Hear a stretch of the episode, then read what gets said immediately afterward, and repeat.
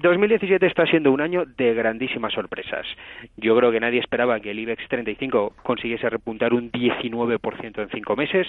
Nadie esperaba que el rally eh, de la renta variable después del triunfo de Trump eh, fuese tan fuerte y tampoco esperaba nadie ver al euro dólar en niveles de 1,12 cuando la mayoría de pronósticos hablaban de paridad. ¿no?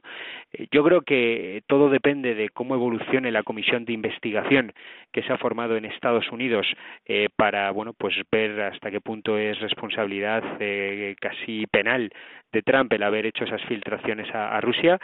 Si ese factor se disipa, si los inversores van perdiendo el miedo a esa inestabilidad política creciente que también se detecta en Estados Unidos, yo creo que el eurodólar va a caer y posiblemente nos acerquemos de nuevo a la zona de confort que está entre 1,05 y 1,08, que es donde el eurodólar ha pasado más tiempo en los últimos siete meses.